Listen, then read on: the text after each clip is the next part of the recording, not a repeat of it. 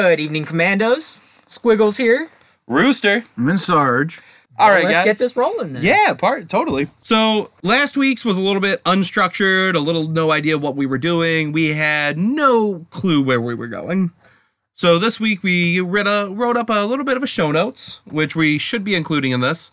And we've got some ideas of how we're going to structure the show. We think we're going to have three main sections: a banter section, just kind of opening up and like, "Hey man, what you been doing?" A news section that talks about like this is what's happening in the geeky world right now and then in the discussion section where we can either have uh, one topic, multiple topics. It all depends on what we get to. Um, then we'll probably have just some sort of outro. We're like, hey guys, check this out. Sound sounds about right. Uh, so for banter today, Well, I don't know. Have you guys been doing anything? Uh, I've been working. no, we, uh, me and you just did the the uh, Spring Hill Players. That was a lot of fun. Yeah, we had a Ghost of Kendal. Um, it's not really geeky related, but it is. I mean, if you're a history geek, I guess. it's, it's a life related. So we're uh, in Massillon, Ohio, where we're from. Uh, Kendal was the uh, one of the original towns. It was founded by Thomas and Charity Rotch back in the 1800s. Uh, you guys really care, I know about that. But uh, we got to play uh, different uh, historical perspectives. I talked about a slave catcher. Uh, Spring Hill was a site on the under, on the Underground Railroad and has one recorded slave catcher that came through the area. So I was able to talk about that piece of history, and you were the I was the Owenites, which were a group founded by Robert Owen, and he was very, uh, very much trying to destroy poverty at the very base level. commies, right? Yeah, sure. Damn dirty commies. Uh, but that was a lot of fun. We got to go out, got to meet some people, got to you know just have some fun with the community today. So that was that was a cool thing to do. Yeah, I like going out. I like. I really like working with Spring Hill. It's always been a really good time. I'm glad we were able to finally get you up to the house for once. I was so glad to do it too, because like because of my work schedule, I don't get to do it, and I was I've always wanted to, and finally got the chance. So it was a good time. And hopefully there'll be more in the hmm. future. Then we had a big dinner at Applebee's. Oh, so many appetizers. So many. Applebee's, if you want to sponsor this, we're totally okay with that. Yeah, yeah. We'll uh, we'll make the sponsorship for you guys. Keep the chicken tenders a sliding. And the sliders, chicken tenders. Uh, what have you been up to, Sarge? Uh, most of them have been working, so most been playing on the games on my app, and that's about it. All right. Um, I mean, yeah, I haven't really done much else. Uh, we got a game of. Oh God, we just played Joking Hazard. I was like, what did we just play? Yeah, we we play Joking Hazard, which is a fun little game. Yeah. Cyan- Cyanide and Happiness game. Uh, I got a chance to play Welcome to, which is a roll and write where you're trying to build a little community. Uh, it's like the 50s, and you're an architect, and you're trying to build up the community. Uh, it's pretty cool. I had a really good time. We had no idea what we were doing. Uh, it's weird being called a roll and write because it's all deck based. So instead of actually rolling dice and doing whatever, you reveal like three cards, and then there's three other cards that like make combos, like you know four biz or like five, uh, I don't know, like realty and crap like that. And you just you build this little community, and sometimes you get like swimming pools and parks, and it was a really good. I actually really enjoyed it. Like I'm not describing it very Sound- well, It sounds like a lot of fun though. but I really enjoyed it. It's called Welcome to. Um, I think it's I can't remember what the game company is. I loved I my card though because like the back of my player card it was like blue cocker, and of course I'm laughing the entire I'm like God, I'm just a schoolboy. aren't we all? Uh, I've actually been getting to play some D and D. My sister's running a game on uh, Roll Twenty, so that that's been a lot of fun. Uh, I don't get to play very often, so that that's been cool. I get to uh, I'm playing a Tiefling Warlock, and uh, I've, I'm playing a Hexblade Warlock, so I'm getting to to dabble in the magic a little bit in the D and D world. I can dig that. I've never really played a warlock. I've always been more of a barbarian kind of yeah, guy. apparently they're kind of strange. They only have uh, a couple of spell slots for each level. They don't retain their spell slots per se. Um, and they cast everything automatically at the highest level they can. So, That's kind of interesting. yeah. It's it's an interesting twist on the magic aspects. Yeah, I don't know much. Honestly, I don't know much about the warlock class. I've uh yeah, I'm a barbarian. I, I was a rogue last time. I really enjoyed that. And I've been working on a monk. Are you 5e? Five E. Yep. All right. We're- Homebrew we're- campaign? Uh, no, we're run- we're running through the Storm King's Thunder. I think that's what it's called. It's one. It's one. one of the mods that that Okay. Uh, but my sister wanted to start with that because she's never she's never DM'd before and she wanted to get a chance to. So if that goes well, she's given us a little bit of homebrew in it with with some of my powers, some of the other characters' weapons, uh, stuff like that. So if it does well, she could probably write her own campaign. and go from there. That's always, I've always been so scared to try to write my own campaign. Yeah. That's why we're doing. I mean, I played D and D, God, forever. I played second, third, three point five. We don't talk about four. What now? See, I I only ever got into D and D in five E. So why don't we talk about four? Uh, well, four was they tried to streamline it and it just didn't work. Like they got a lot more. They got out of the theater of the mind aspect, which, I mean, a lot of people really enjoy. Sorry, we got a weird pop up over here, guys. All right, I fixed it. Um, they got out of like the theater of the mind, and it was like here's mini combat, and they really focused on like the miniatures combat of 4 and it just it didn't feel like their hearts were in it. That was one of my things. Like three had some good adventures, three five had great adventures. Four just I don't know. I didn't really feel like the lore was there. The support didn't really feel like it was there. I think it was in a tumultuous time in the community. Um, five I really enjoy. I feel like they streamlined it, but they made it so I can still enjoy. I'm a theater of the mind guy. I don't use a lot of minis when I play. Uh, what about you, Sarge? Uh, it's been a while since I played any kind of D and I gotta miss it. I usually just used to play like the warrior class and what warrior class and knight class. Not too good with the spells because there are way too many, and I'm like too much information at once. Well, you play um, you play Pathfinder. Is that what you're playing over at Paul's? yes, well, used to. Yeah, and Pathfinder is 3.5 if, I, if I'm correct. I've never actually played Pathfinder. Uh, I haven't either, but I've heard it's a lot of. It's more combat related and more rules to the combat than D and D was. Well, I've ever heard is Pathfinder is 3.5. It's just you know you have Pathfinder, uh, new Pathfinder 2.0 is is 5e, and then you've got Starfinder, which I, I don't know if that I think that's 5e related. Um, I'm not sure. I'm not the biggest role player anymore. I would like to play 5e, but I'd also like to give like Star Wars a try, and you know like End of the World and the Genesis. Uh, there's a lot of stuff I'd like to try Yeah. role playing that we just don't have a role playing group. We don't, and that's unfortunate because I know so many of our friends would enjoy doing it. It's just finding the time to do it. Yeah, well, I mean, it's almost impossible to get a group of like 20 somethings together. There's Yeah. either work or family or, hell, you know, I've been doing a lot of stuff. I'd really just like to sit at home and sleep. That, I don't and blame that's 'em. understandable too. I know. I mean, God, I'm 30 and I'm like, let's do all this other stuff. And I'm starting to feel being 30. I don't know what 40 is going to feel like, but 30 has been rough. I'm sorry for that. I mean, nothing to be sorry for. It's my own damn fault. In my 20s, I should have taken better care of myself, apparently. but yeah, so like that's the biggest issue. And it's always been role playing. Like in college, we were able to get the group together once in a while. I mean, you all live together. right. But yeah, ever since then, I mean, hey guys, um, And I know you well, have kids that's and why, all, that's why my sister was.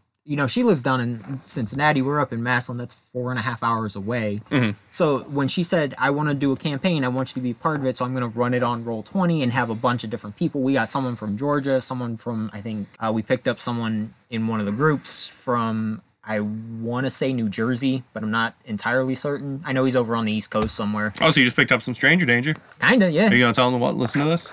Uh, yeah, I am. All right, this is a special shout out to Stranger Danger from Squiggles. So he says he'll give you some bardic inspiration. You're not playing a bard, but no, I'll tell you what. You let your DM know that Rooster says you get some bardic inspiration on your next roll. I'm like a bard, right? yeah, kinda. I'm a performer. You are definitely. I, I actually took the entertainer background. My my character is the Hexblade Warlock, but he is a sword juggler in the circus. So there you have it. Bardic inspiration is coming your way, Stranger Danger. Hope you enjoy it. Uh, let's see. Sarge, you mentioned you're playing some mobile games, huh? Yeah, well, other than Pokemon Go, I've been playing Fate Go as well. Fate Go. Uh, is that based on the Fate Stay series? Yes, it is. I really like the Fate Stay. I watched the original Fate Stay Night because that's based on the video games, right? Yes. So it's an action uh, action adventure. There's a Holy Grail war. Really, it's just a chance to get a whole bunch of historical figures together and just kind of beat the shit out of each other. If I'm not wrong. Pretty much, and then the winner gets the grail and make a wish.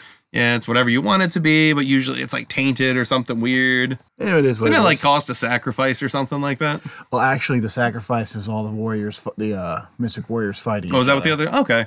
I, I, I vaguely remember I watched it maybe 10 years ago, nine years ago, like Fate Stay Night. Yeah, well, basically, the war is like I said, all the like the, the uh, I keep forgetting how many classes are off the top of my head. They all fight each other, and through all that magical energy is gathered up. Okay. Once they're defeated and go back to the plane or whatever they come from, that energy is also stored, which helps create the Holy Grail, which makes the wish. Okay. Yeah, I think one of the things was it just it never hooked me. Like I know it hooked a lot of people. I just I was like, all right. And there's like a crazy ass timeline where it's like hey, some minor spoilers maybe. I think the first one, Fate Stay Night, it's like Archer is actually the main character in a different timeline.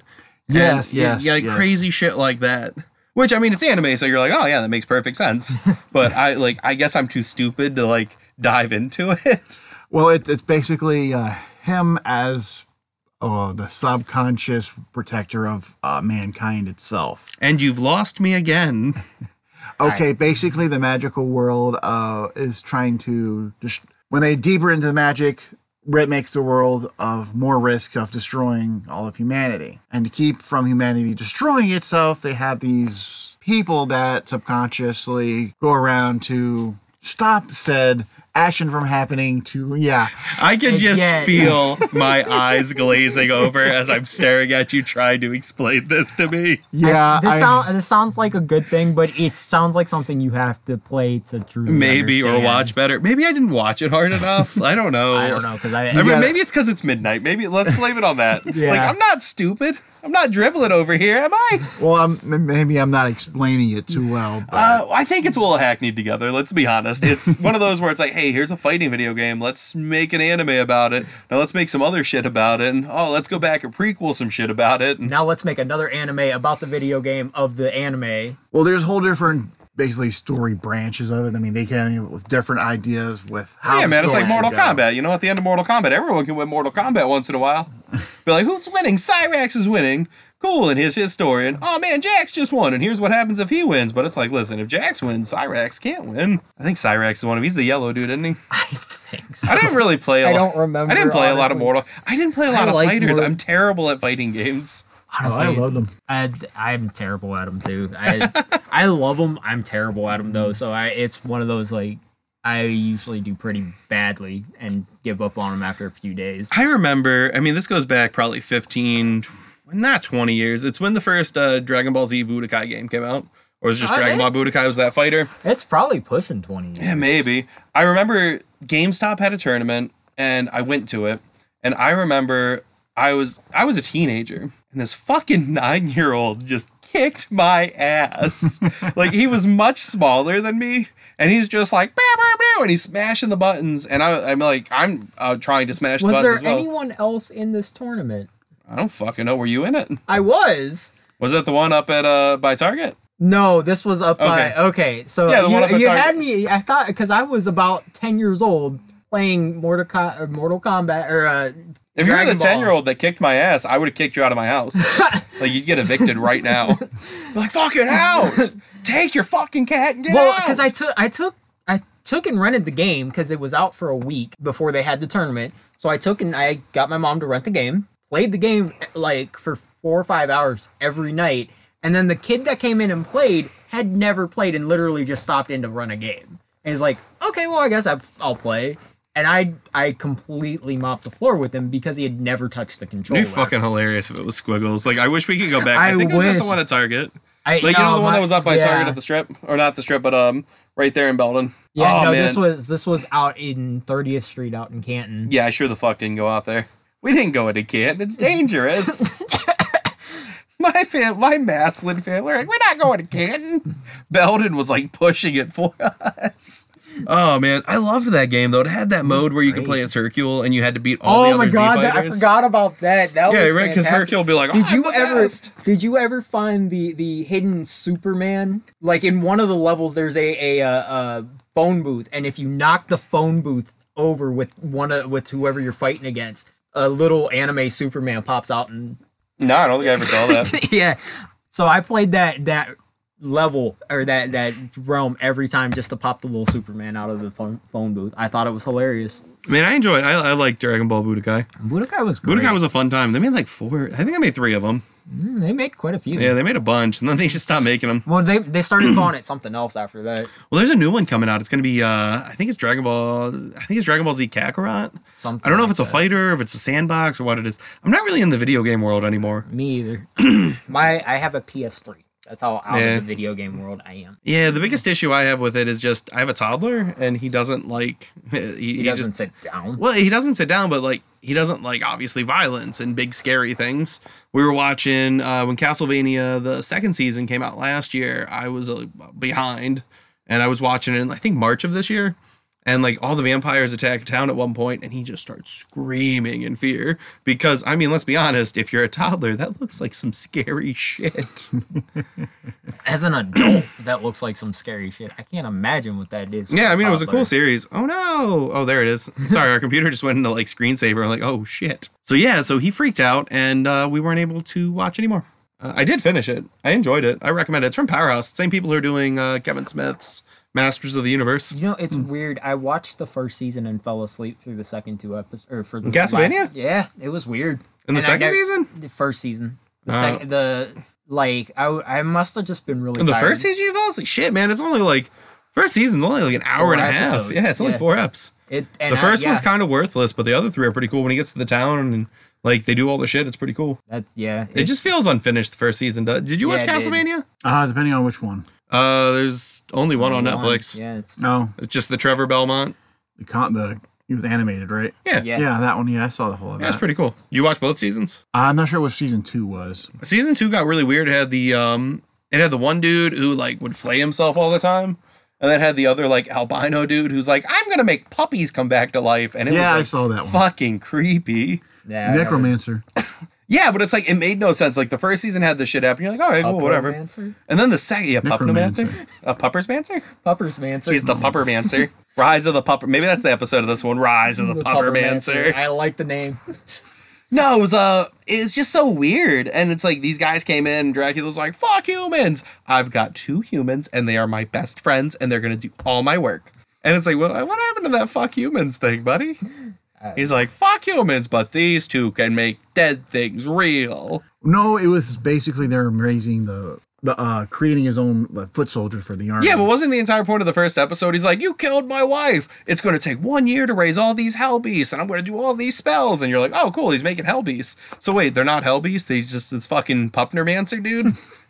the Puppermancer's just making everything. Is that what happened? pretty much. Yeah, I'm not gonna not refer to him as Puppermancer. By the way, You're welcome. yeah, I like I like Puppermancer.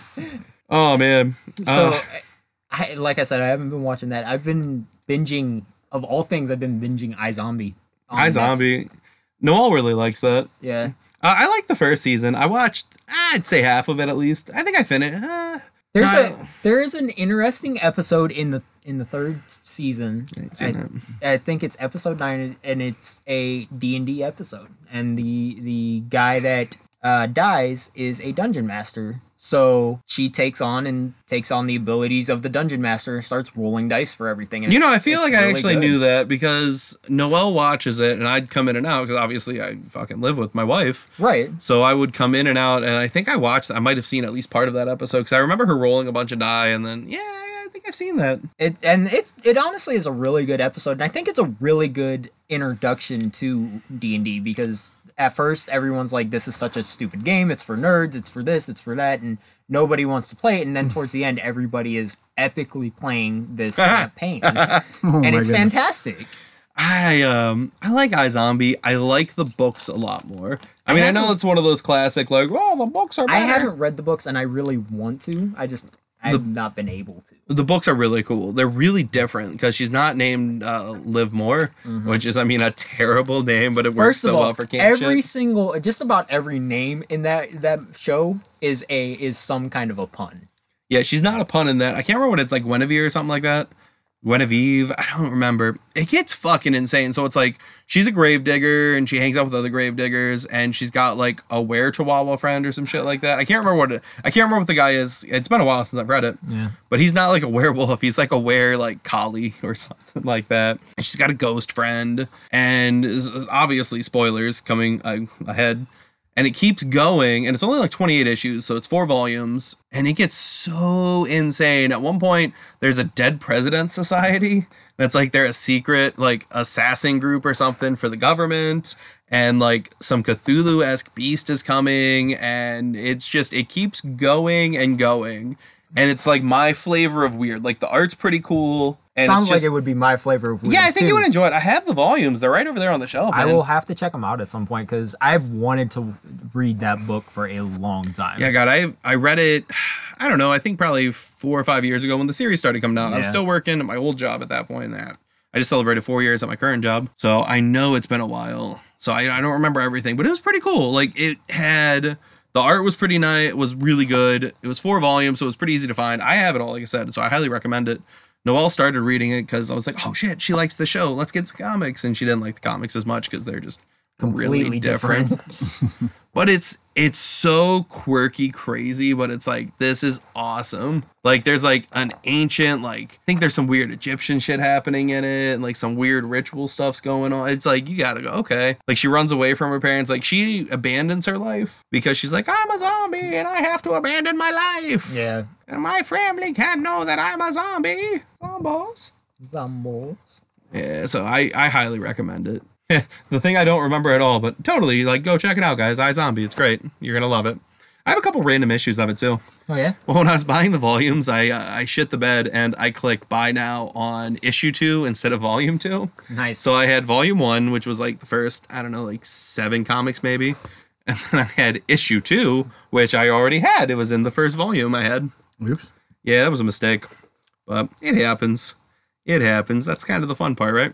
That's, Other than that, that's is the fun of hunting. yeah, I think that's pretty much everything we've been up to. Yeah. I mean, I know we're definitely not in that section anymore, but uh, we probably should get some news now. Yeah. I, uh, I I think the banter went a little long. It did. Oh, went well. about 25 minutes on that one. so, guys, we've scoured the internet. We found a little bit of news for you guys that we think is interesting or at least worth talking about. Uh, the first one I just think is hilarious. Uh, so, in relation to Banned Books Week, Which was last week. which was uh, last week, the uh, week in 923, we have discovered that some Catholic schools in Tennessee have banned the Harry Potter books. And my response to this was, haven't this hasn't this always been the case? Well, this one is a new ban Apparently. because the Reverend Dan Reehil, I'm sorry if I messed up your name there, Dan. not sorry. Because Oh. you're an idiot. Wow, Dude, Dude, little- this is this okay. well, let's, ex- let's give the let's give the quote, and then we'll let him decide. Well, we will let you decide. uh, he says that uh, these books present magic as both good and evil, which is not true. But in fact, a clever deception. The curses and spells used in the books are actual curses and spells, which, when read by a human being, risk conjuring evil spirits in the presence of the person reading the text. Now, you see, what's actually even better about it is he goes on to say that he has talked to the best exorcists. yeah, I know, right? The oh. best exorcists in the States and at the Vatican, and made the decision that they had to pull the books. And I'm just gonna throw it out there right now, guys. If these spells were real, I'd be fucking using Engorgio all the time, if you get what I'm saying. That's what I mean. This is the dumbest shit I've heard in a long time. Like I, I kind of understood when the books first came out, people were mad. They've been out for like hmm. 20 years. Like 15 years at least these books have been out and now you want to ban them because they're real. That makes zero sense. Let's just rephrase though. They're not real. It's a work They're not real. Like- Absolutely they are not real. I love JK. I think she might have went on the crazy train a little bit recently with some of her tweets. Uh, Ron's apparently uh, been transgender forever, and I mean that's cool and all, but wh- what? Why? It's just a weird tweet, Yeah. you know, and all that stuff. So I, I think she's off her rocker a little bit. Which she's JK, she'll come Yeah, which is yeah, yeah, that's fine. Yeah, like she gave me like I love the books, right. But it's like they're real. They're not real. Oh man, guys, I think there's a secret society of witches and wizards out there. So does there. that mean everybody that's gotten the the tattoo of the circle, the triangle, and the the wand, they're wizards? Uh, no, it's just the elder symbol. What was that? I don't even remember I what it can't remember what it's called either. The. Deathly Hallows. Yeah, uh, I'm The just like. yeah, guys, we love this What, thing. What's that called? seriously? seriously, this is this is a real thing. Fifteen years later. Yeah, I. It's like if I touched the dark mark, if I had that tattooed to my arm, everyone would know. Ah! Like I just, you know, you think you're gonna have the killing curse, like Avada Kedavra. Yeah, oh, Squiggles is still standing here, guys. I'm just letting you know. Just saying. There was no flash of green. Squiggles is still here, safe and sound. Didn't even feel the twinge. I mean, I think that in general, I think banning books is terrible. Yeah. Like I like books, and I think banning them is the is the stupidest thing we can do as a country. Oh, absolutely. Like maybe, I, you know what? I'm gonna say it, man. Like books shouldn't be banned in general. Like they open your eyes to different perspectives. Even evil books, evil books like Harry Potter, like they're fun to read. They make kids want to read. They like They- I got into reading because I couldn't read very well, and my mom started me reading comic books. She's like, "Hey, here's some comic books." Like, I mean, people were like, "Ban comics, they're bad for kids." Whereas literally, I was the exact opposite. I was reading at seventh, eighth, and ninth grade levels in the fourth grade, and I got so bored that somebody handed me a comic book where the art was what drew me in. oh man, by that point, I was like reading way above my grade level. But, But I started, know- but I was but you reading know what stuff I like, you know, mean, yeah. well, I mean, it eventually, I did exactly what you mean. Like, then you're like, oh, cool, the art. Like, it gave you something to focus on. Then, Right, because I I I got to the point where I started having trouble focusing on the words, so I would end up reading the same page four or five times and still not comprehending what was going on anymore because I was so done with reading. I mean, So the art hooked me in and was able to keep me going for a long time. and so I was like, why would you ban these books? Like, you didn't. You were a little older than Harry Potter, right, Sarge? Yeah. So you just missed the boat there. But And I was going into like fifth grade when Harry Potter came out. yeah, I would have gotten. I got into Harry Potter. I can tell you right now that it was in the fall of '99. So I 20 had, years. 20 years. Yeah, 20 years. I had. Yeah, actually, it's hmm. 20 uh November. It'll be November because so I had uh, my fifth grade teacher, Miss Gardner. Hey, I know you're listening, right, Miss Gardner? I mean, we had like five views.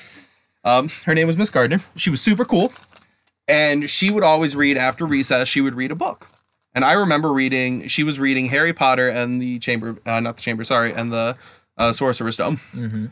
And I, sorry, we're a little tired, guys. It's like midnight. We had a lot of technical problems. Yeah. Hooray. So I remember her reading this book, and it was so good. And she would always read one chapter after recess. Uh, she'd cut it in half. It was a long chapter, which always sucked on like some like good long chapters. And it was around Thanksgiving, and we finished, and I think we just got to Hogwarts. And like 10, what, 10, 11 year old, fifth grade. I'm like, I gotta fucking know what happens. and I went to her and I was like, I gotta borrow this book. Please, please let me. I might have cried. I legitimately might have cried. And that's awesome. I was so, and I mean, by this point, I was already a voracious reader. Like, I was already like, you know, like, oh my god, like I want to read all these things. But this one had just hooked me. Like, I would always get in trouble. She would be reading stories, and I'd get really bored because she read them, in my opinion, slower. Sorry, Miss Gardner. And I would rent them from the li- from the actual public library. I'd go home and be like, Mom, I need to get the K. And we'd go out to the library and we'd get this book and I'd read it all. Then the next day I'd be sitting there and I'd start telling the other kids spoilers. you were that kid. well, like, I mean, they'd be like, I wonder what's gonna happen. I'd be like, I'll fucking tell you Tell exactly now. what's I gonna can- I happen. can tell you now. And so, like, I would tell the story on the playground, and we'd come back in, and she'd be like, "Oh, let's read." You know, oh, you know, Timothy died, and I'm like, "Spoilers for the K, by the way. That book's out, been out for a while. I'm sure you're not reading the K, right?" Like, and she'd be like, "Oh my," and uh, you know, she'd be like, she'd be crying, like she was so emotionally invested in this book that uh, when the character Timothy died in the K, she's crying, and every, all the kids are like, "Oh yeah, that we knew that was coming." She's like, "What the fuck do you mean that you knew it was coming?" You're like, "Oh, Chuck told us." and that, that was where that was my first lecture on spoilers.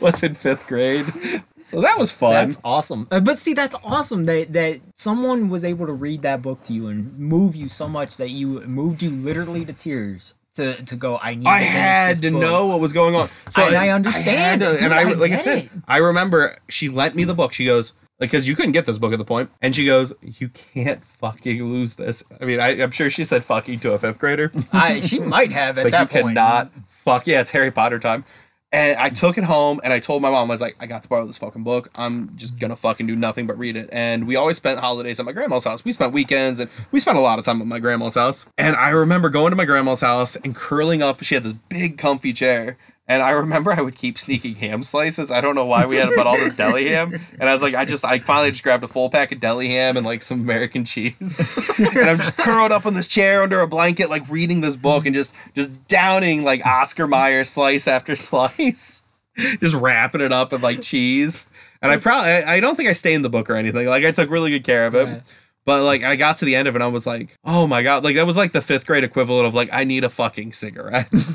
like this just blew my fucking mind on what books could be. Oh my god! Like that moment, like just re- that moment. and and then when the movies came out, when the when the first movie came out, it was so exciting. Oh yeah, dude. I remember I remember when the fourth or fifth book came out. The second movie had just come out, I think, and the fourth or fifth book was Am I coming playing out. footsie with you? And my Yes, my sister my sister went to what was at Sorry, the time sorry. Borders. Went for a Borders. went for a Harry Potter release at Borders. and it was like I ended up going to a movie or something with a, a friend of mine, but she went to this Harry Potter release and it and like dressed up in cloaks and like had such a great time because of these books. Yeah, I and mean, these are the, the this that's the kind of inspiration you want to take out of out of kids' hands. yeah. I mean, and there's still like there's still releases and things like that. I mean, we're not getting the Harry Potter like the original books obviously anymore, but we did Cursed Child a couple years ago. Uh, Sarge and I actually went to that. Yeah. We had a great time. We dressed up. I got to dress up as a Hufflepuff. Sarge didn't dress up as anything but himself, which is fine. Well, I didn't know about it until later on. Yeah, I think I randomly just was like, "Hey, man, we're going to this Harry Potter release. You want to go?" Yeah, last minute. Uh, oh, you had fun. We took V too. That was a great time. yes. And we just waited in line, just messed around the entire time. There was like wizard classes we could take and stuff. Oh, it was so fun. I felt like I was 12 again. Yeah, Like I remember the and that's and, and that's such. Oh, that's yeah, why we had I all say, that cake. Oh, was so That's good. why I say that that quote and banning these books, any books really, but banning these books is such a ridiculous thing because it's real. It's not real. I just, I mean, you talk to exorcists about this. Like, that's one of the things I question. Like, hey, man, like, did you call the Vatican and go, hey, man, Harry Potter, like, oh, it's full of spooky demons. we can't let the demons out of the book. Like, I mean, it shows good and evil. Like, are, are you banning Star Wars? Are you banning, like, I mean, your Bible is good and evil, right? Like, not to get into religion, but I mean, like, I mean, I know there's a big difference between the Bible and Harry Potter. Yeah, But I mean, it's like on the, just the basis of good and evil. Like, I mean, what's what's the difference? yeah, And I just I agree. I, I think banning Harry Potter is one of the worst things you could do for a kid's mind. Yeah. Because I mean, it opens up a lot of possibilities. and it shows you it shows you the world in such a beautiful way because you know Harry's such a a down and out kid, and all of a sudden he gets these friends, he gets these abilities, he gets he gets to see the world for a little bit more than. Well, I mean, it really opens the world. I mean, you talk about a beautiful way. If you look at it in this perspective, though, it also chapter one is let's play ding dong ditch with a baby. Oh yeah, that's that's very Just throwing it out there. Dumbledore, what are we gonna do with this little baby? Let's give it to someone who will hate him. Ding dong. They don't even ring the bell. They're like, fuck it, Yeah. we'll leave Harry. They'll find him in the like the chapter ends with like the milkman. Well, Petunia was awakened by the milkman screaming in the driveway or something. Yeah. Like there's a fucking baby there. Like what if a cat would have got him? They weren't all McGonagalls out there. I don't know, man. Are there dingoes out in uh, the UK? I don't know. I don't know. I know there's not dingoes in the UK. I'm not an idiot, but it's just a joke. You know, a dingo ain't my Yeah. baby. Wild, you know, wild dogs and whatnot. Yeah, it's like I mean, Private Drive looked terrible. Privet Drive, privet. Privet.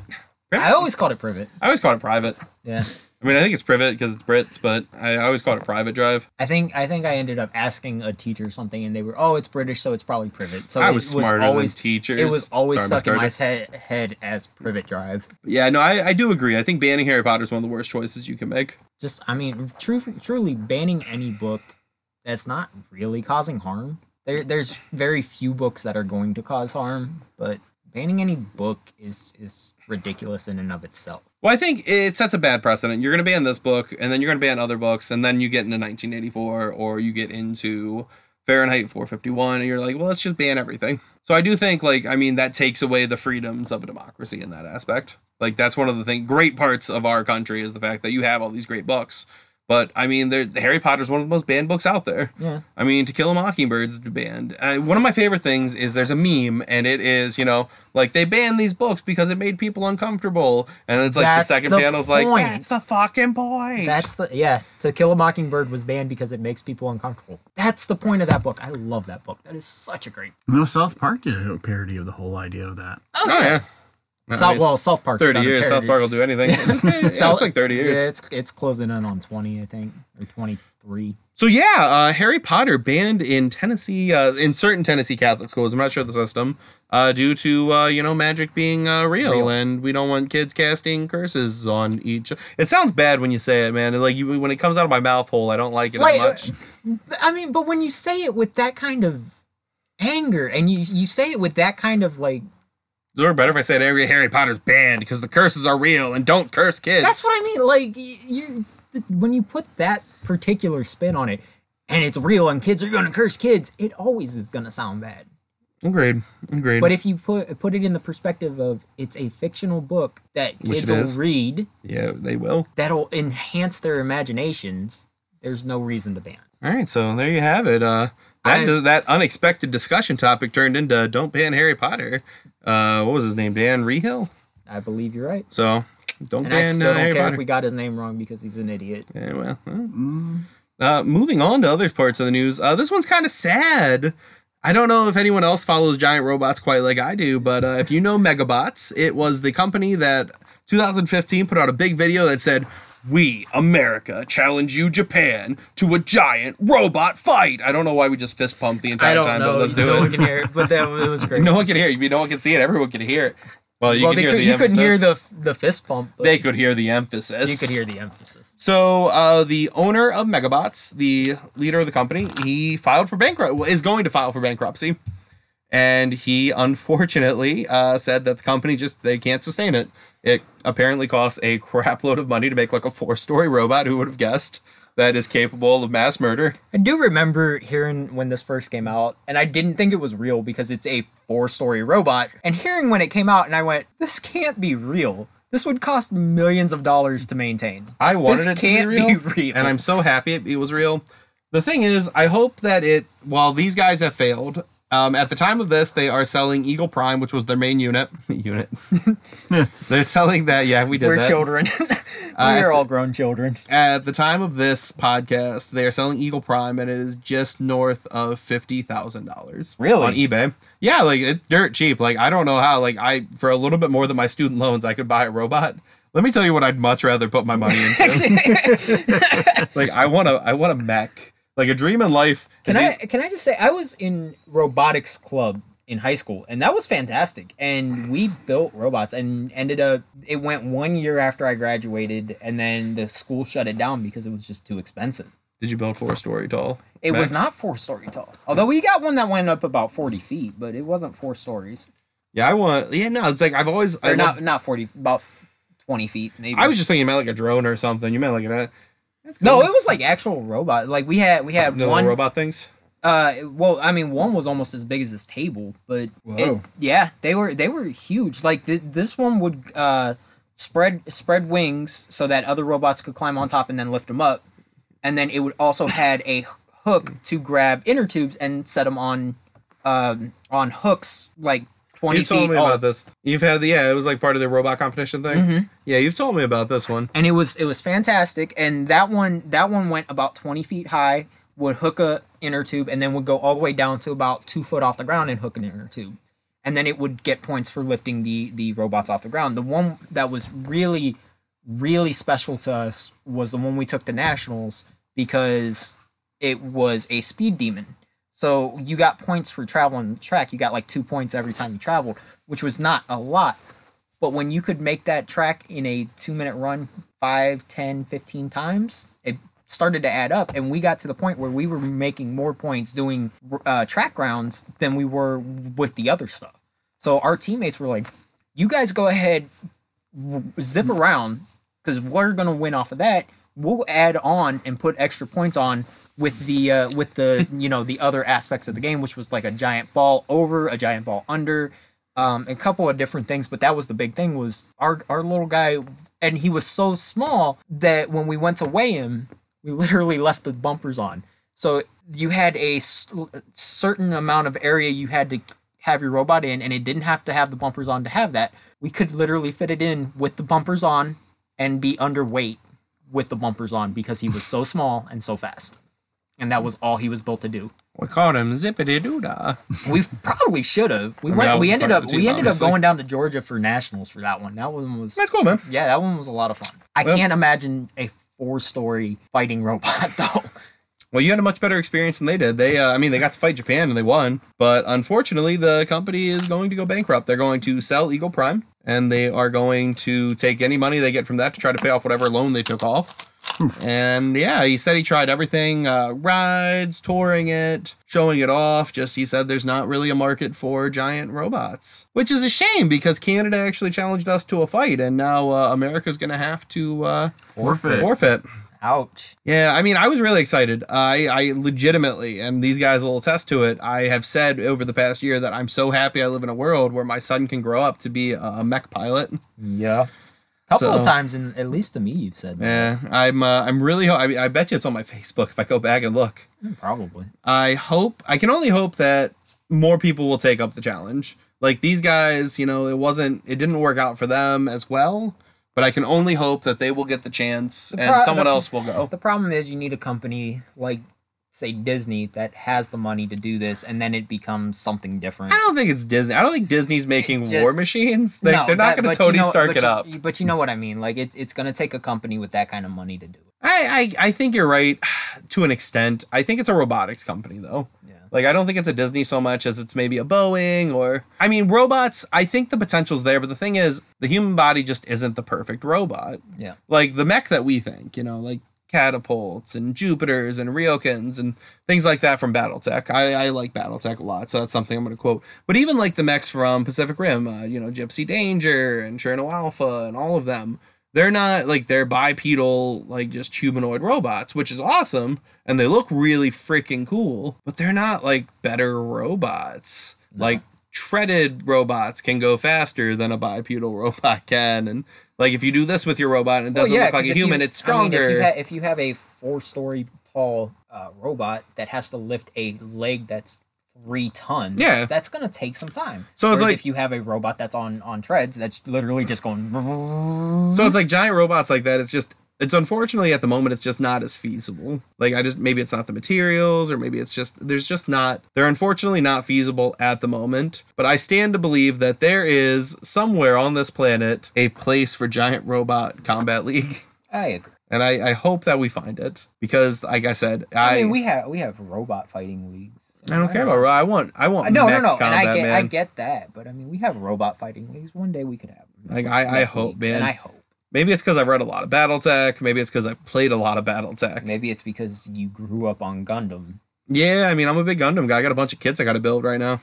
so there's that. But I uh, I can only hope that one day we figure out how to make a robot combat, a mech specific combat league.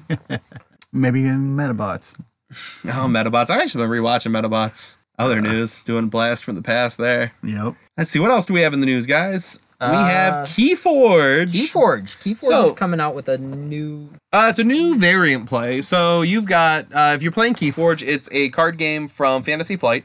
It's really interesting. It's called a unique card game in the fact that playing it, every deck comes in a box, and you everything you need to play is in that deck pretty much. Like you need some tokens, which the next set's gonna have.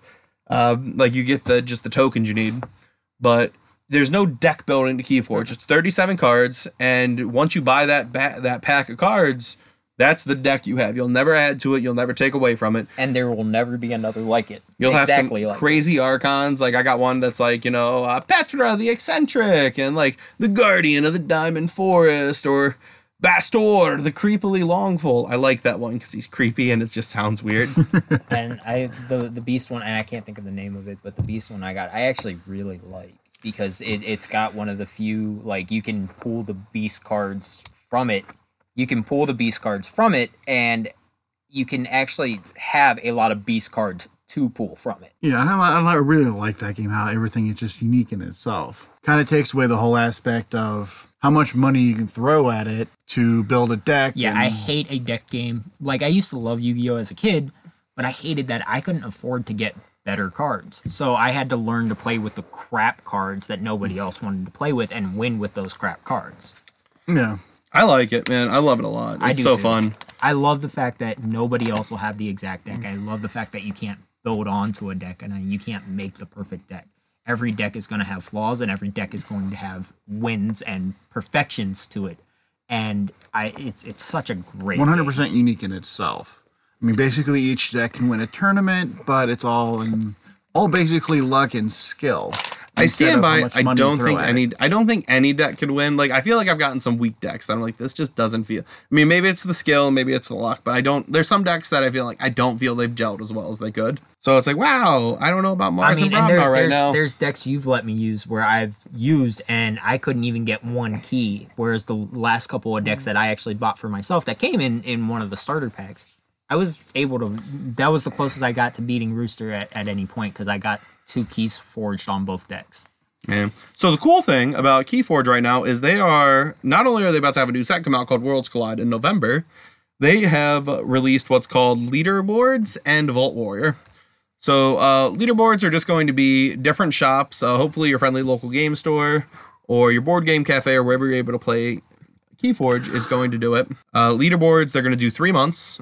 Uh, they're going to track sealed and Archon Chainbound events. Nice. Once a week, you enter. Uh, you get amber from those as well. And then at the end of the three months, they'll see who's highest on the boards. And that specific player is going to get a deck, which is is always completely unique, but it's going to have an alternate art card in it. So that deck, when they printed it, would have, uh, let's say, I, I don't know what the I can't remember what the art card is. Um, I don't see it right here in the print, like off the top of my head. Uh, I think it's, but it's a shadows card. So what they're going to do is they're going to have the shadows card that's an alternate art card, and then they'll just swap it out for whatever the regular print would be.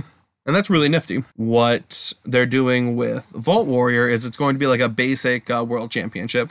So key, um, yeah, Keyforge, and that's what we're talking about. Fantasy Flight has a general world championship structure where they have qualifiers. Qualifiers go to nationals. Nationals go to worlds. Uh, they're calling it Vault Warrior. So you can go to a Vault Warrior qualifier at your friendly local game store if they're hosting it, or probably nearby. I'm going to bet that within three hours of wherever you are, you'll be able to find one easily. Sure. Because Keyforge is pretty popular. A lot of people still seem to be playing it a year on. And they, and it's because I think because of the uniqueness, Mm-hmm. because you can anytime you start getting bored with the deck, you can just go get a new one and find. It's True. Just it's such a you, you said it, Sarge. It's such a unique game, and it's so great in its uniqueness. Uh, if you qualify, so if you do Excuse so me. well, you'll get a qualifying. Uh, you'll be invited to the nationals, which I don't think they've announced where the nationals are. It doesn't look like it in the article I'm reading, but I I'm gonna guess it'll probably be at a Gen Con at a big convention like that. Dragon Con maybe. Uh, Gen Con tends to be the big one where they do a couple qualifiers. Dragon Con's not, in my experience, it hasn't really been like the board game focus. Uh, from that, they will have a world championship, and it looks like Miami, which is kind of weird for Fantasy Flight. They tend to do all the world championships at the Flight Center in Roseville, Rosemont, something like that. Uh. It's near Minneapolis. They're in a suburb outside Minneapolis, uh, where they do their Arkham Nights. And so it looks really cool. Like it's really cool to see Keyforge still getting support. Uh, it's really cool to see they keep having sets coming out. They've got Worlds Collide coming out in November, like I said. Unfortunately, that set's going to retire the Martian and Sanctum factions, and they're going to bring Saurian and Star Alliance in. Uh, Mars and Sanctum will come back probably the next set, I think they said, and they'll retire probably two other sets and uh, two other factions for that set. And it's kind of nice because I'm getting a lot of Mars Sanctum decks anymore. So of my nine decks, I think five of them are Mars Sanctum. So it'll be nice to maybe get a chance at something else. Don't you have like two other two other decks that are either Mars or Sanctum? Yes, yeah, I've got another deck that's I've got two other decks with Mars and one deck with Sanctum. So I'm uh, I'm very familiar with Mars cards. Which As I've found out. I like my Martians. They're glass cannons. They're so fun. So that's really cool. Um, and with Worlds Collide, actually, they're gonna have a Archon uh, deluxe box where it's gonna come with the Archon deck, which is just your regular deck, and then it's gonna come with all the tokens that you need to play that you need to play personally. So if you don't have anything, uh, you know, you don't have Amber, you don't have keys, whatever, it's all gonna come in that box. So two of those decks, you it's everything you need for two players. You can buy the two player starter set, of course. And then there'll be a premium box, which will come with some decks, some tuck boxes for decks. And it's really cool. They've got a lot of nice stuff coming out for Keyforge, so there's still a whole bunch of support for the series. And our final news item is not on the list because it just broke yesterday. Yeah. Marvel and? Sony have decided to be friends again, Yeah. and we're going to get Spider-Man 3 We, appropriately, not only Spider-Man 3, but we are going to get Spider-Man in another Marvel movie. which is exciting. So So probably Sarge, Avengers yeah, I know you're a little bit behind, so there's going to be some light spoilers. Where we're going to do our best not to. We're not going to spoil anything too big for you, but there is a big, a big, big event at the end of Spider-Man: Far From Home. Yeah. Which, based on what they were going to do with the deal and take so take Spider-Man back to Sony and not do anything else with the Marvel movies, was going to be soul crushing. Yeah. Oh, Very much so. Um, So thankfully, uh, somehow, uh, praise be Cthulhu, Oh Marvel and Sony have come together, and they are going to do one final Spider-Man movie. Kevin Feige will be the producer. He will be the story consultant. and the director will be the same director that was on the first two Spider-Man movies, so it will still have that same feel. and we will have a closure to the MCU Spider-Man. Uh, I hate the fact that we're going to lose him. I like to think that there that this deal will somehow turn into more, but you know, it looks like whatever the last Spider-Man's going to be is going to be uh, Probably whatever Avengers Spider-Man 5. Home. Uh, I don't think it's going to be Avengers, it's just Spider-Man. No, because there there there is another there is a Spider-Man three, and then there is another Spider-Man in a Marvel movie. Yeah, but what I'm guessing is I don't think it'll be. I don't know, It- man. it's two more appearances. But. Spider-Man Three is supposed to come out in 2021. Right now, they're saying, Mm-hmm. and if that happens, that's going to be before an Avengers Five. So I think we're going to see Spidey in one other movie. I, I definitely, like I said, but I think they wrap everything up in Spider-Man Three, unless they figure out a way to strike more deals. Because I mean, it's a license to print money. Spider-Man Far From Home made like a billion dollars. It was the best Spider-Man movie, like in terms of financials. And they're like, well, I mean, it was so well. They're like, well, we can milk a couple more dollars by putting extra scenes in and sending it back to the theaters. So I don't, I, I hate the fact that they were going to split. Yeah. Like right there, like I, I was so sad. I mean, I named my kid Parker for God's sake. I'm invested in Spider Man. So the fact that I, Sony's like, I, we're going to take our say, ball I will back. say this. I've said this to you a few different times. This has been one of the few things where it's almost gotten me kicked out of the house a couple of times. But I am not a fan of Spider-Man in general, and I never really have been. And I was excited for Tom Holland as Spider-Man. Those movie, those those appearances, first in Civil War and then Spider-Man uh, Homecoming. I was excited at, for Spider-Man in the MCU. I was excited for for some of the Spider-Man stuff coming out in the books. I would. It generally made me excited for the character again. I mean, I, I've always been excited for the character. I, I need more Spider Man in my life. I want to get a Spider Man tattoo, and my son's name is Parker, and I have a Spider Man wallet, and I have a Spider Man jacket. I love Spider Man. I know you did. I have been a Spider Man fan my entire life. He was my first comic book. He is my first love. I love me some Spidey. Losing Spider Man in the MC, getting Spider Man in the MC was one of the greatest things. I've been like, yes. Um, Homecoming, Far From Home, while they're not the best MCU movies, I feel that they are most assuredly top I remember. 10. I remember doing the the video um, reaction for Spider-Man apparent for the Spider-Man. Yeah, no. If you go War. back on the old Crow and Commando website, um, YouTube, uh, yeah, it might be on. Fa- it's probably Facebook. It's probably not on the YouTube. it's probably it's, we probably weren't doing. So if you if you point. dig back to I would say probably March 2016, there's a video where Squiggles and I react to the spider to the, not Spider Man but to the Captain America Civil War trailer. And I remember, I do remember that because we were like, "Oh my God, they're doing the Ant Man arrow because they have Ant Man on the Hawkeye Uh-huh. arrow," and we thought that was going to be the, the biggest Big thing. reveal. We're like, "Hell yeah!" And then fucking Spider Man swings in, fucking Underoos. and he fucking swings in. He's like, "Hey, guy," and you're like, "Oh, oh my god! Like we lost. Oh my god, our I felt like I was gonna fucking faint. Yeah, I fucking like lost my I shit. I mean, and that was one of the biggest kept secrets that they were bringing him in, and that was fantastic. Like I had no fucking idea. It was like there was no fucking like, hey guys, this is gonna be a real special fucking trailer. I remember like I didn't watch it at work. I was like, well, I'll watch it with Squiggles later. If I'd have fucking known Spider Man was gonna be an oh my god, dude. And then he had the fucking dick coat. Oh my fucking god, Yep. it was so good. and then I mean like Homecoming was so good.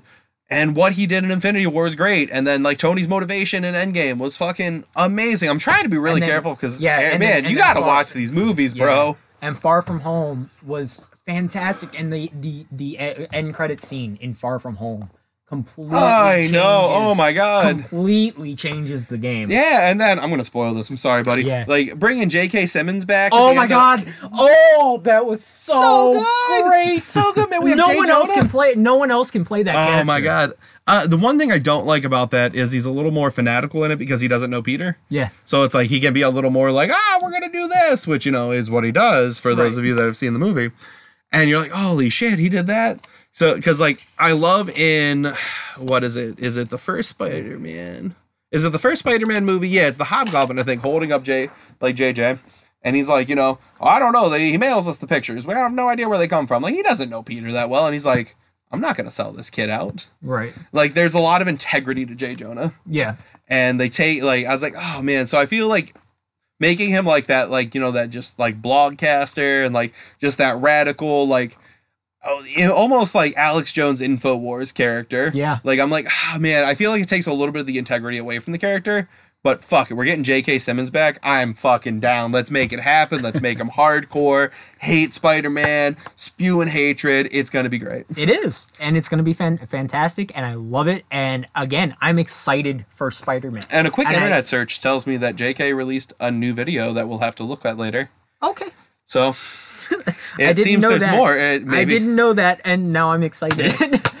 So uh, you know, we'll brief you back on that next week, Commandos, or next episode. Probably not next week. Two weeks probably. Yeah, two weeks probably. But we're not that we're done yet. We're just woo. Actually, maybe we're just fucking done now. Off to JK. So yeah, Well, man. There, there is one discussion I think we we should have, and it, we had it in our notes. I think we could we could very well have it. It is the Joker movie coming out.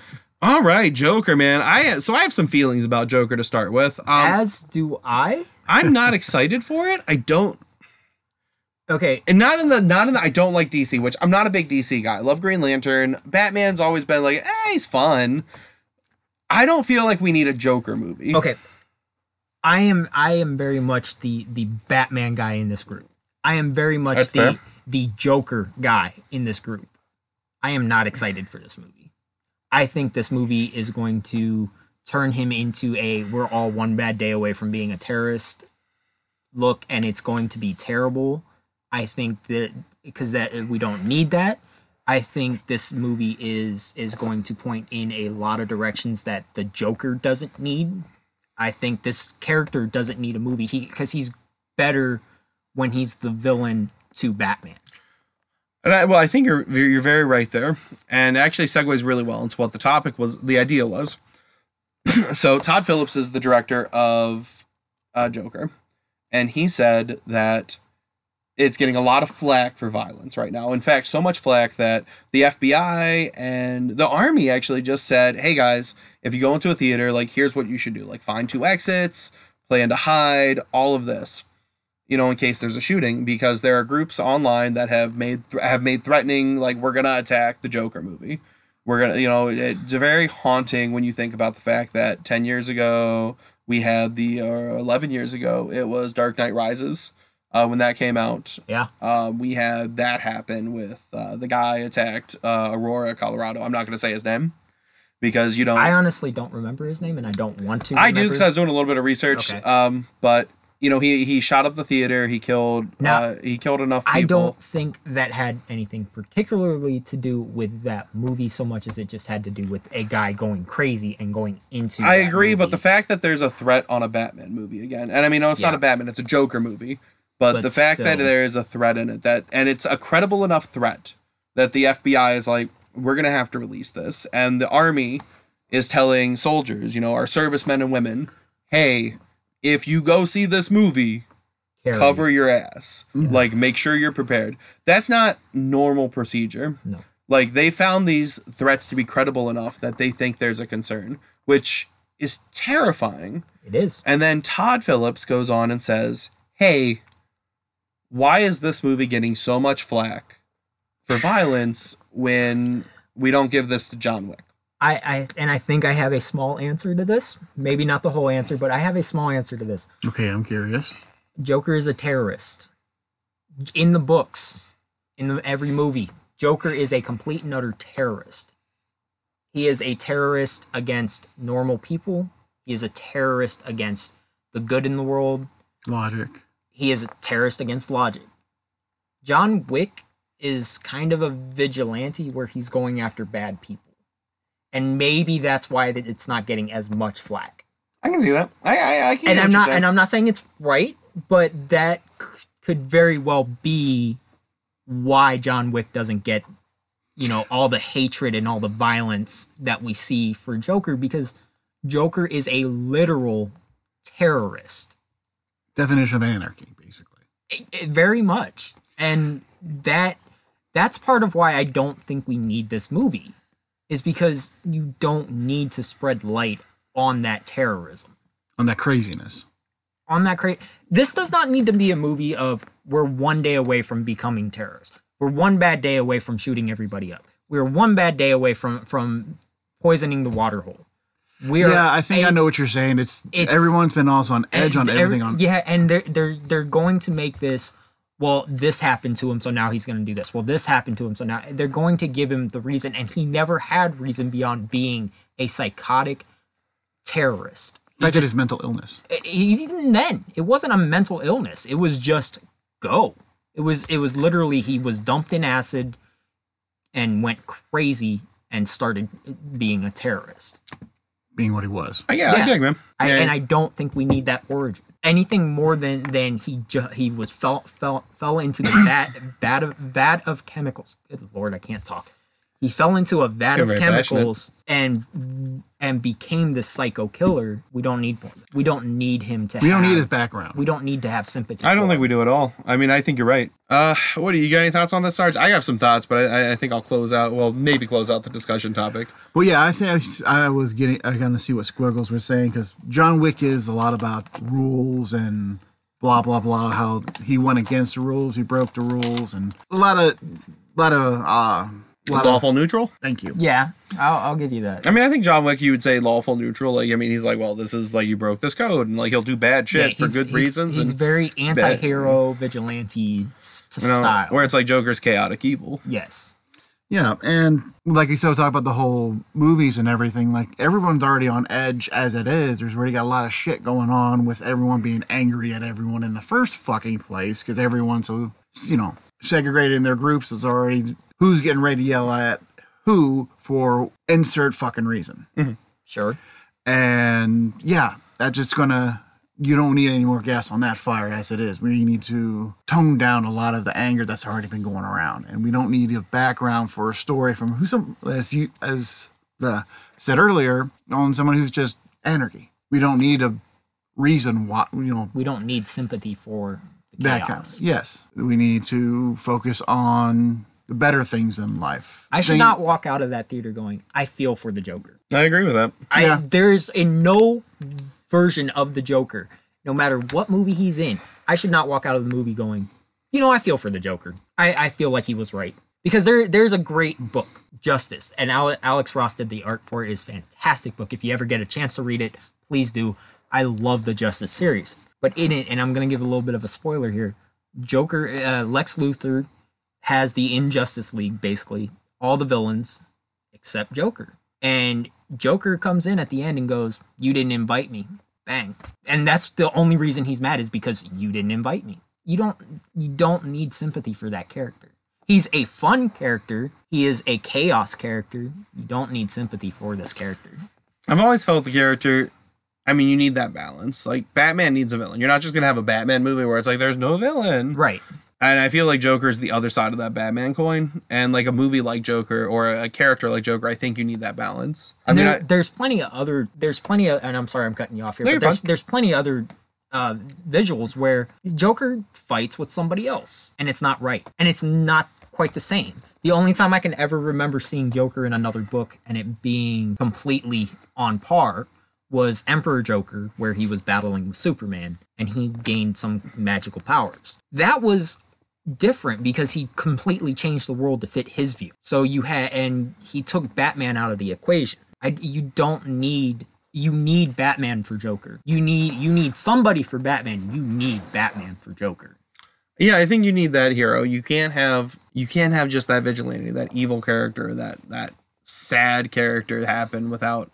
I mean, I, I'm scared to humanize a character like that. Yeah. and like my thoughts on it and my like anytime I, as soon as i read this uh, about uh, you know about you know why is joker getting shit on and john wick is fine i think it's because i mean they say in the movies pretty much like john wick's the boogeyman. He is not he's this mythical being almost in this universe and this weird little assassin like just Mob u- mob universe that they've created. Like john wick is like he's the impossible. He does the impossible. He's the guy that He's got not- out and then was brought back in. yeah, it's like you know, it's like oh, he was given an impossible job to get out, and then he he did that job, and so he got to leave, and then they're like, you know, it's like he's he's a mythical beast almost. You know what I mean? He's hmm. not a real. He's I mean, obviously he's not real. It's a fucking movie. It's Keanu Reeves playing a dude. Like Keanu Reeves, maybe one of the nicest dudes playing a fucking just a just a blood. but again, not really he's- bloodthirsty, he- but a he's- murderer. He's, playing. He's playing a, a guy going after bad guys. He's not going after your average Joe.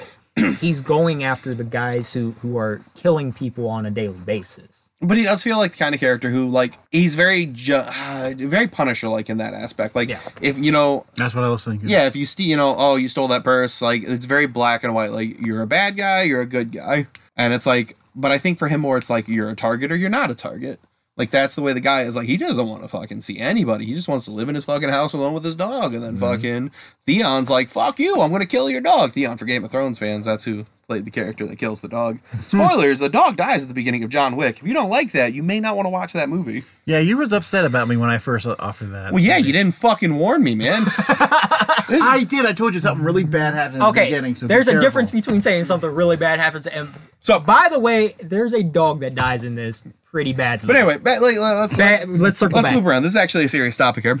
I think the Joker movie is not that. The Joker movie is very, it's very Fight Club ish to me, in the fact that if you see this movie, you can find these disenfranchised people, and it's very i- you you can make this world like oh this is something to rally around.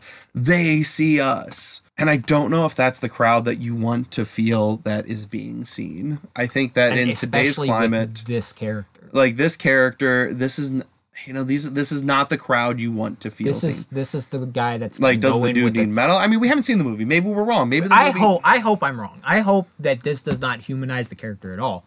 I hope I'm wrong on that point. But if it even does a little bit, this is the wrong movie. like i mean it scares me but i mean a lot of people's feelings on the joker scare me in that aspect. You know like people are like oh this is gonna be great. I'm like i just i'm not i'm not i wasn't excited for it from a fan standpoint. I'm not excited from a, from a human standpoint. I feel like this is gonna give people a rallying cry that don't need a rallying cry. Agreed. and i mean this i, don't- I I can I can honestly say, as a fan of the character, as a fan of the series, as a fan of Batman, I will not go and see this movie. And I mean, I think the worst part is people are so excited about this, and you know, they're like, "Oh, this is what comic movies have needed," and I don't think so. I think DC somehow makes these just tragedies of movies, Yeah. and they make the saddest fucking shit. And it's like, man, you guys are like the happy ones. Like Marvel was supposed to be the real, like, oh my god, people died, and like the Yeah. status quo changes, and not really, but it does kind of, and It- like absolutely. it you know, it's like I remember after Rebirth, there was a big picture of all the heroes and they were smiling. And it's like that's what they were missing. Like New 52 was fun at points, but it's Yeah. like they were all sad. It was like Joker's ripping his face off, and you're getting Joker's daughter who's like taking that ripped off face and like, I'm gonna put it on my face. And you know, you get this like just I'm sorry. What? yeah, no, that was a thing that happened, man. That was a real thing. So, long story short, uh, Joker has his face ripped off in New 52.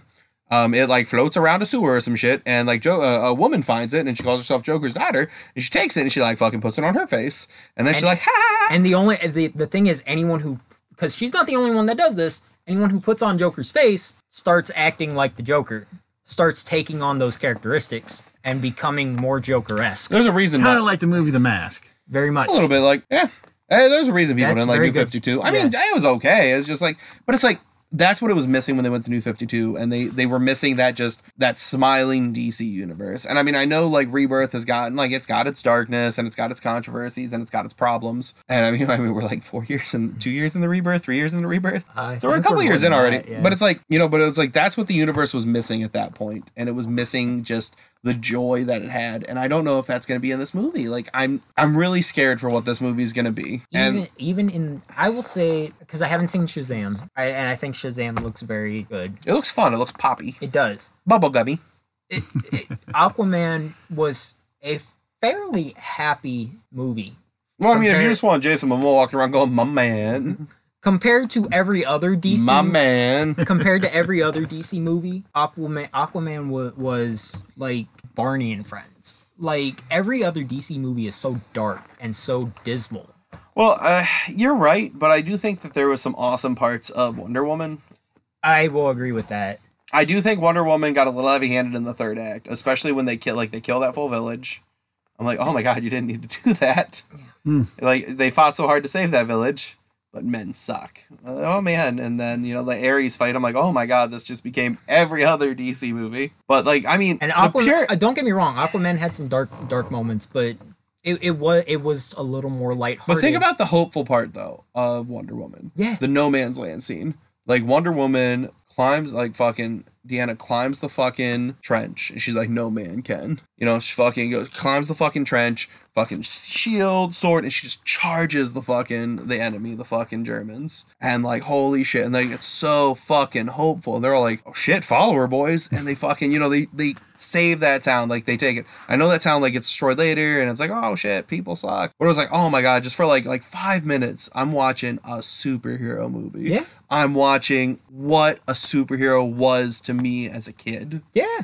And it's like, I mean, I cried. I was so happy watching that scene. Like climbing the trench, dropping the fucking coat, shield, sword, charging, and like she's jumping through, she's using the last, and I'm like, this is a comic book. and not and not just that but the rallying cry the rallying cry behind it and you everyone looking and going we can do this And it's like we can we can absolutely do this And I think that's what scares me about the Joker. Like that's how I felt watching Wonder Woman. I was like, oh my god, I was so like motivated, like do good shit. Is the Joker gonna motivate people to do bad shit? Yeah.